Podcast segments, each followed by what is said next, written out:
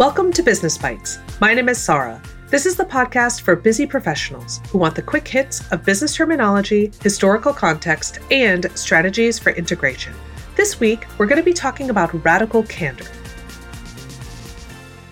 Radical candor is a concept that was developed by Kim Scott in 2017, one of these newer concepts that we're adopting, and has a lot of information that you can access. Radical candor is the idea around providing feedback to individuals along a two by two spectrum. When providing feedback, we can think about not only caring personally about that individual, but also challenging them directly with that feedback. There are four different areas that Kim's work talks about when we're thinking about feedback. If we are in a specific place where we are challenging someone directly and caring personally, that's her definition of radical candor. It's a space where we can provide people with specific, clear, and concise feedback that helps guide them along, that helps provide them that insight that they need to be successful in their role. If we only provide them challenge, so that challenging directly but not caring personally, that's what she calls obnoxious aggression. That's where we're providing brutal honesty for someone. And it's in a way front stabbing them rather than backstabbing them. It's providing feedback in such a direct way that the person isn't ready to hear it. And again, we're focusing on that person's perception. We might feel like we care personally, but if they're not seeing it, it will look like we are just an aggressor. On the flip side, if we are someone who's demonstrating care personally, but we're not challenging that person directly, Kim calls that ruinous empathy. What that means is we are sparing that person's short term feelings in the best interest of ourselves, not providing that feedback that they need. It's maybe not present, not specific, it might be unclear. And again, leading with care rather than challenge.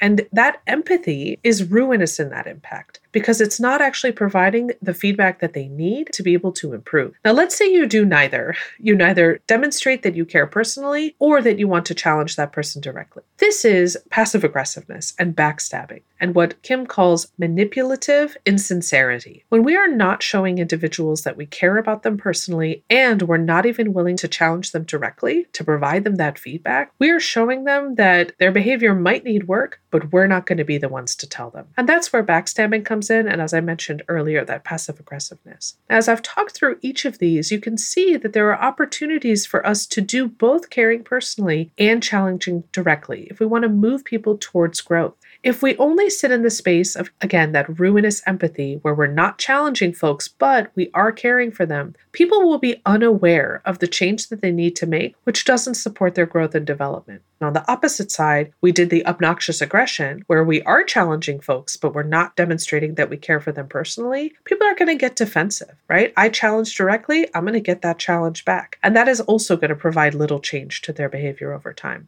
On that opposite end, we talked about with the manipulative insincerity, that's going to breed distrust. If I don't actually tell you what's going on and I don't show that I care about you, I'm also not going to make a change in my behavior. Because again, I'm not getting that directly from from you, and I'm not getting the sense that you care. Operating in a space of radical candor is the opportunity to really see growth with individuals and see that change over time by again pushing them with that direct challenge, but also demonstrating that we care by providing clear, kind, and sincere feedback that is specific and objective.